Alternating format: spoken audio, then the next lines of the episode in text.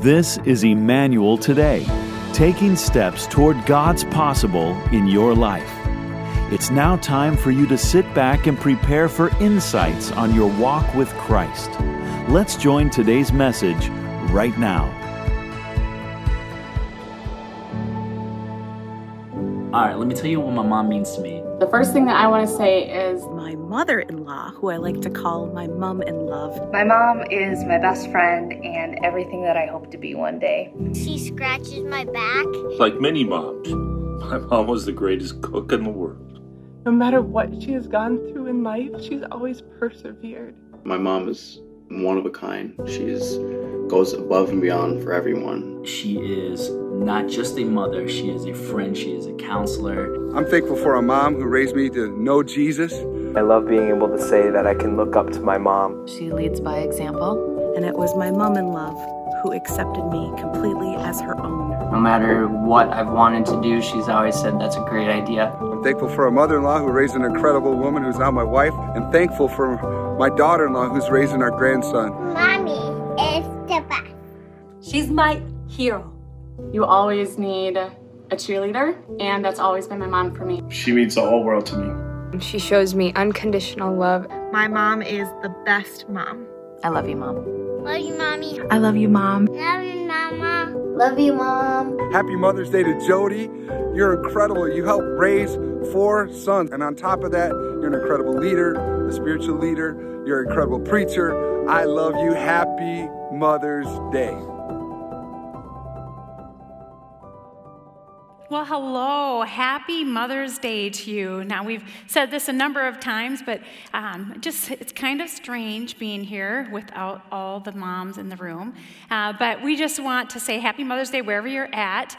Uh, none of us expected to be shelter in place on Mother's Day, so uh, let me know in the comments what you're planning to do today. That would be so fun to hear uh, what the plans are. Uh, we've got a lot of things going on in our lives, and I'm just so proud of how everyone's been able to pivot, being able to take time and do, uh, make the most of every opportunity.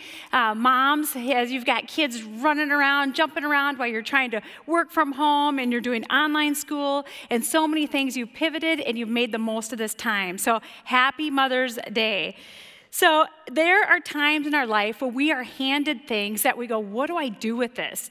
Some of you may have felt that when you had your first child handed to you in the hospital. What do I do with this? Now, before you had that son or daughter, you thought, I am an expert, I know what I need to do. And then all of a sudden it's handed to you and it's not quite the same as what you thought it would be. And so there are other things in our lives if we're uh, getting our first home or we're um, de- dealing with other things, bills and things for the first time. It's like, what do I do with this? All these experiences are humbling and they just give us, a, you know, a new thing to think about every day.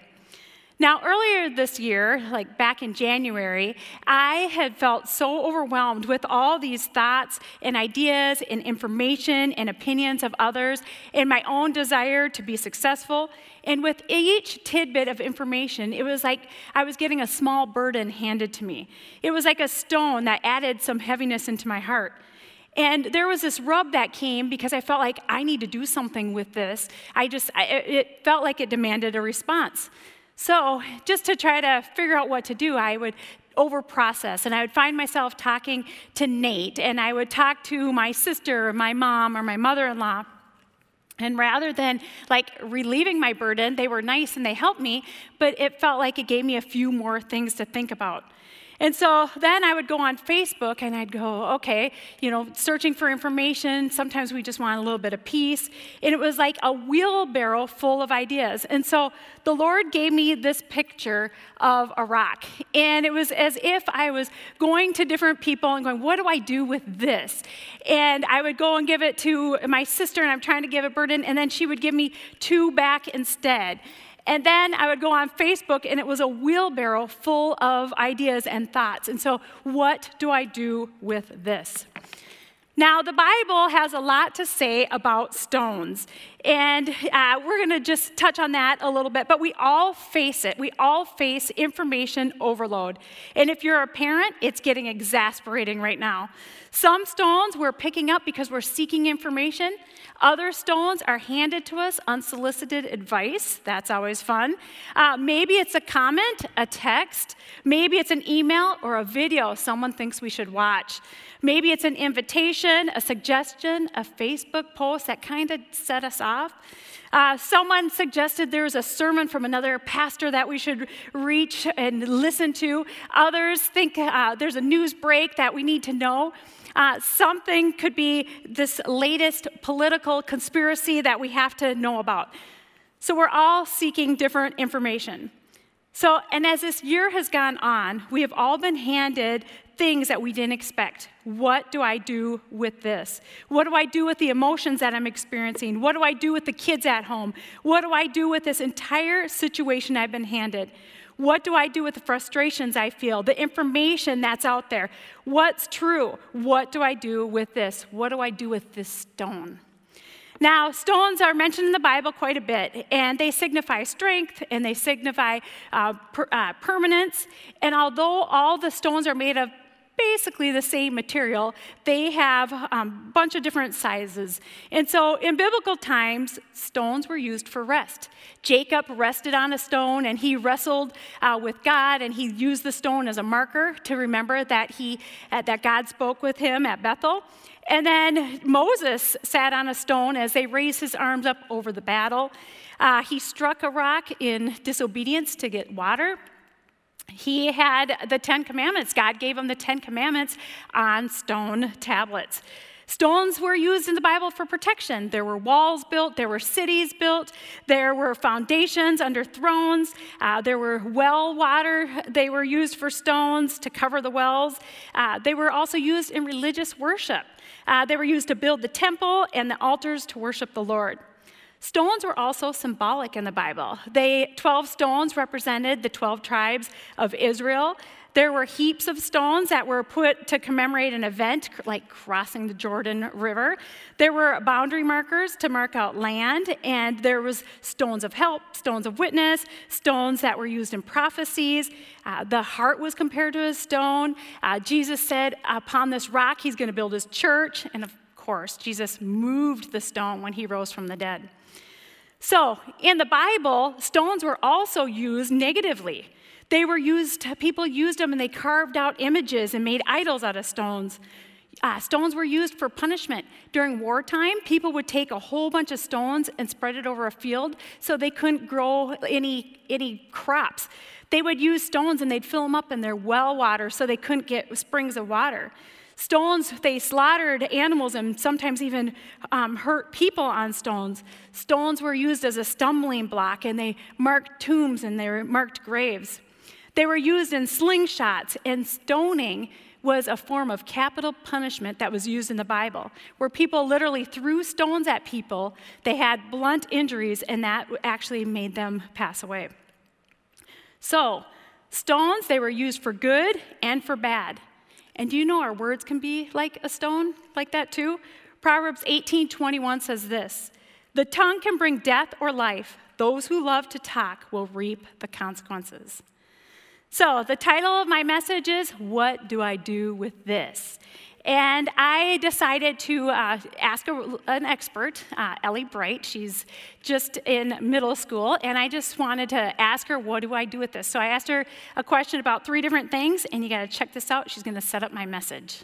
Three quick questions. What do I do with this? Well, you can either dribble it or try to get it in the hoop. Oh. what do I do with this? Eat it. All right, that's fair. What do I do with this? Well, if you're mad at somebody, you can throw it at them. What else can I do with it?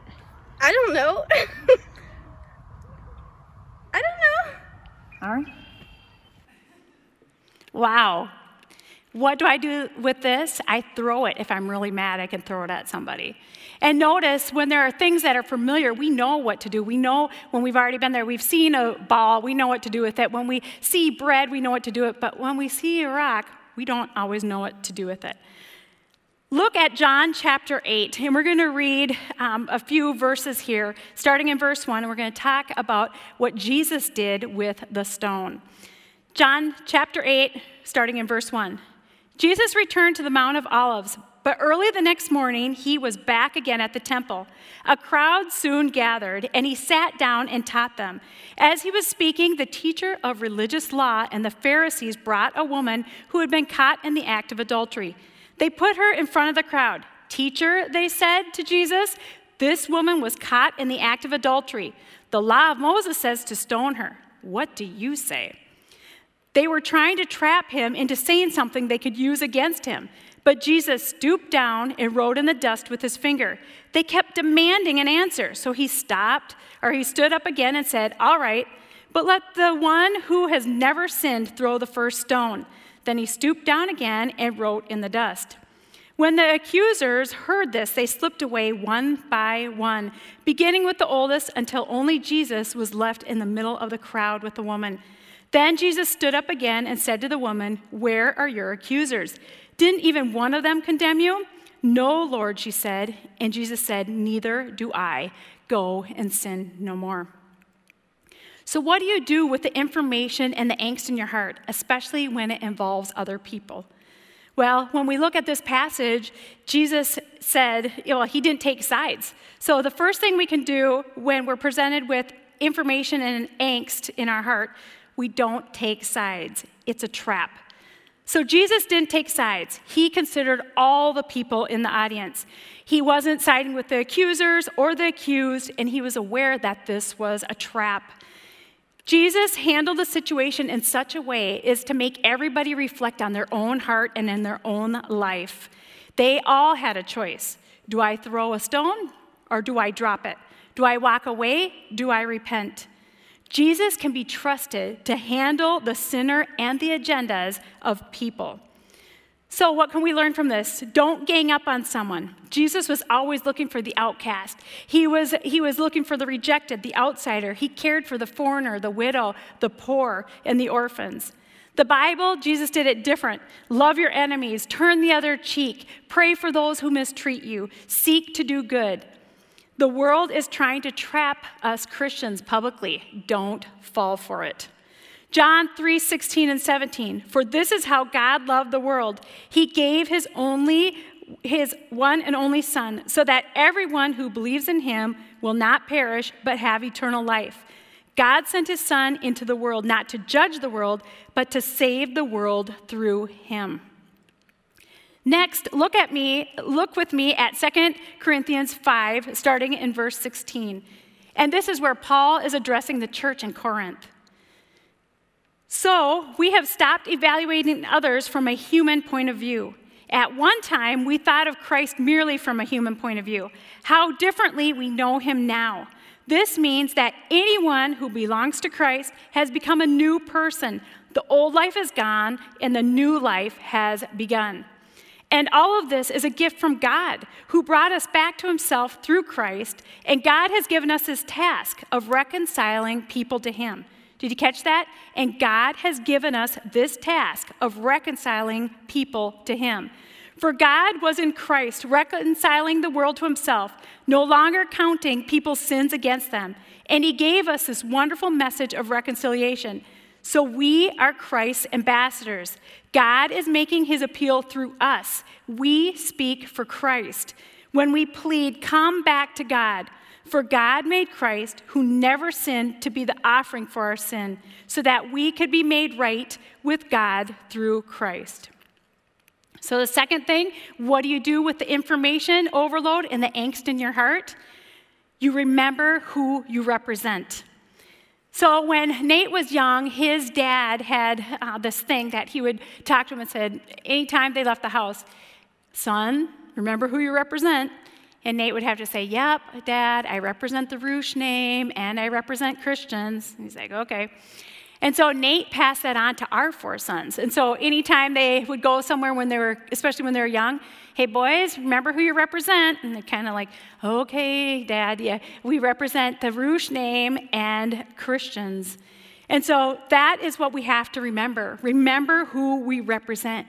We represent Christ. In this scripture, it said, Stop evaluating others from a human point of view.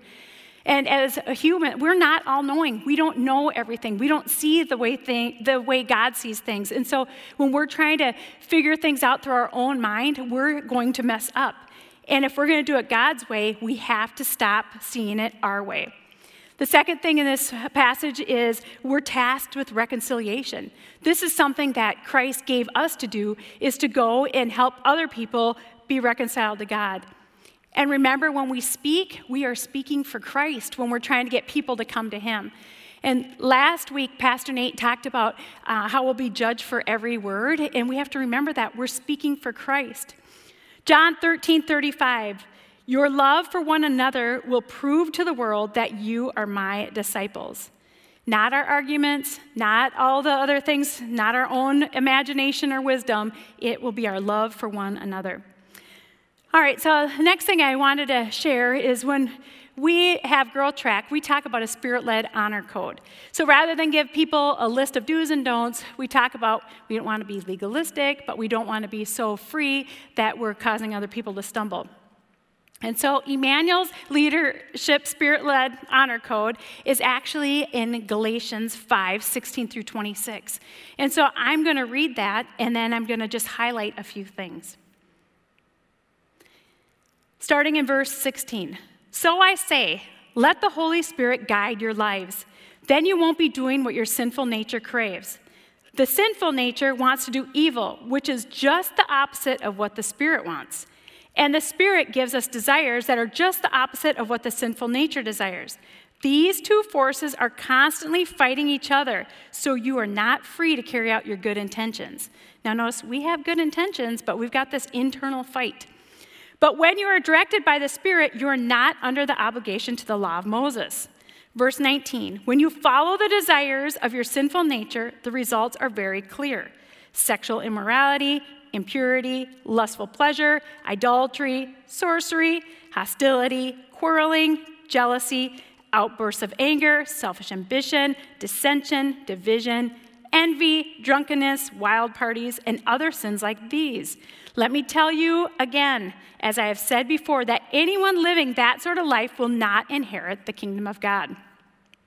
But the Holy Spirit produces this kind of fruit in our lives love, joy, peace, patience, kindness, goodness, faithfulness, gentleness, and self control.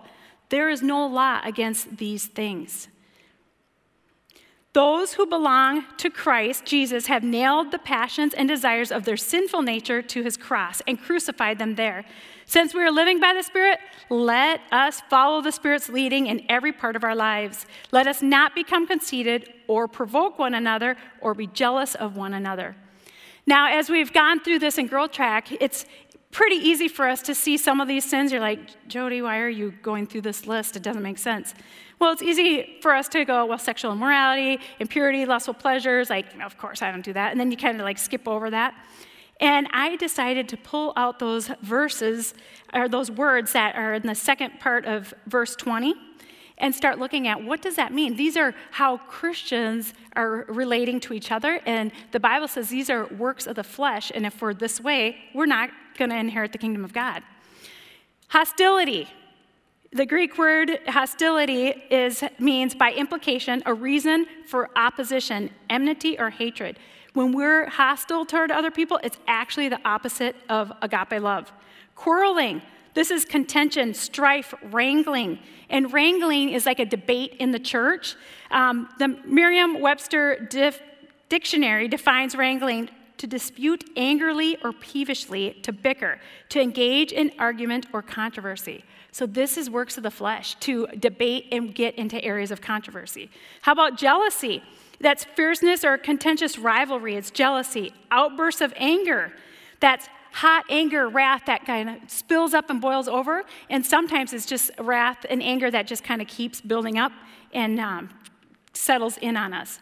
Next thing is selfish ambition. And this one surprised me when I looked it up. This is electioneering or intriguing for office. This is partisan fractionness. It denotes ambition of self seeking rivalry, a self will, an underlying idea. It's seeking to win followers. So when we have selfish ambition and we're trying to get a group of people to follow us, in even political engineering, like that is wrong. Dissensions, this is disunity, it's division, sedition. And sedition means incitement of resistance or insurrection against lawful authority. That is wrong. The Bible says it's a work of the flesh. Divisions, it's factions, it's people trying to um, make up doctrine on their own and get men to follow them. It's heresy. That, the Bible says, is wrong. And envying is the feeling of displeasure produced when you see somebody else succeeding. That is also wrong. So you can see that it's easy to look at some of the other sins and kind of skip over these things, but Paul is addressing the church in this letter that he's saying this is at war with each other. Like we think we want to do this and we do this, and this is works of the flesh. But the fruit of the Spirit is love. It's agape love. It's goodwill. It's love. It's benevolence toward brothers and sisters. Joy. It's joy, delight, and gladness. Peace, it's harmonious relationships with other people. That's a fruit of the Spirit to get along with other people, to have peace. To with others, patience. Patience is forbearance and long suffering, slow to avenging wrongs. Kindness, it's moral excellence. It's being gentle and good. It means being benign and a mild type of character that doesn't threaten health or life. That's what kindness means. Goodness is upright of heart and life. It's good and kind. Faithfulness, it's a moral conviction, a religious truth, knowing that God is the way and the salvation. You're following it. It's assurance that salvation is through Jesus. Gentleness, that's mildness and meekness. Self control is the virtue of one who masters his desires and passions to restrain. And those are the fruit of the Spirit. So, what do you do with information overload and the angst in your heart? The third thing is let the Holy Spirit guide you. The way we relate to others determines if we're in the kingdom of God. If we have that in our lives, we need to let the Holy Spirit guide us. What if we all let the Spirit guide us in the way we treated people? And the fourth thing is how we can make a difference is stay on God's mission. Now, I've had the privilege of teaching Growth Track, and it's probably one of the coolest things that I enjoy doing. And um, I have a chance to speak to the people who are graduating from Growth Track, and uh, some of us pastors get a chance to interview and just kind of hear their story. And this week I talked to a young man who's 20 years old, and I um, talked to him and I said, Hey, how, tell me your story. How did you end up serving the Lord? How did you come to Emmanuel? And he said, This last July uh, was his first time at church. He said, Emmanuel was the first time he's been at church and he felt the Holy Spirit here. And he said he was at a job and there was a girl who worked there and she kept inviting him to church. And he said, No, I, I don't do that. I'm not, I don't, I'm not a churchgoer. And so, you know, she, she would invite him and he just would let her know that that's not for him. Well, then this young man, he got a job at another location, and he said, All the people were so nice. They were so kind. And he goes, They were Christians. And it made him start rethinking this I don't go to church thing. And so one of them got baptized and invited him to come. And so then he called up his friend from Emmanuel and said, You know what? I, I want to be, I, I want to come to church. Like these people are so kind and they're so nice. And so he came to church and he's given his heart to the Lord and he got baptized. He's in growth track. And he was drawn to Jesus not because people were arguing and taking sides. He was drawn to Jesus because people were kind to him. They're, they're kind. And just think about the difference we can make in the lives of people just by being nice. Romans 2 4 says this Don't you see how wonderfully kind, tolerant, and patient God is with you? Does this mean nothing to you? Can't you see that his kindness is intended to turn you from your sin? 1 Corinthians 13 4 says, Love is patient and kind. Proverbs 3 5 and 6 Trust in the Lord with all your heart. Do not depend on your own understanding. Seek his will in all you do, and he will show you which path to take. Psalm 46 10 Be still and know that I am God. I will be honored by every nation, I will be honored throughout the world. Second Chronicles 7:14. Then if my people who are called by my name will humble themselves and pray and seek my face and turn from their wicked ways, I will hear from heaven and will forgive their sin and restore their land. If you want to see a turnaround in your heart, you want that angst gone, if you want to see a turnaround in your home, if you want to see a turnaround in our land, we got to do it God's way. It's a lot easier than you think. In Matthew 11 28, Jesus said this Come to me, all you who are weary and carry heavy burdens, and I will give you rest. Take my yoke upon you. Let me teach you, because I am humble and gentle at heart, and you will find rest for your souls. For my yoke is easy to bear, and my burden I give you is light. And I've asked the Velezes to sing the blessing. And as we think about what are we passing on to the next generation, what are we passing on to our kids, I cannot help think about Matthew 7. And the chapter starts out about Jesus telling them not to judge others. And then he talks about effective prayer and keep on asking, you'll receive what you ask. Keep on seeking, and you will find. Keep on knocking, and the door will be open to you. And then it says this You parents, if your children ask you for a loaf of bread, do you give them a stone instead? Or if they ask for a fish, do you give them a snake? Of course not. So if you sinful people know how to give good gifts to your children, how much more will your heavenly Father give good gifts to those who ask him? And then it goes on and talks about the golden rule and the narrow gate. And I just want to challenge you when we're talking about the next generation in the first opening story, where um, Jesus asked who without sin cast the first stone, the oldest people were the ones who led the way first. And as we are older and more spiritually mature, what are we handing to the next generation? When they're asking for life, they want to give bread to the people around them. Are we handing them a stone? Are we handing them our, our fear? Are we handing them our faith? Thank you for listening to Emmanuel Today. You can learn more about the various ministries that Emmanuel offers. Check out emmanuelcc.org for details. Please be sure to tell others about this broadcast that they could enjoy next week at this same time.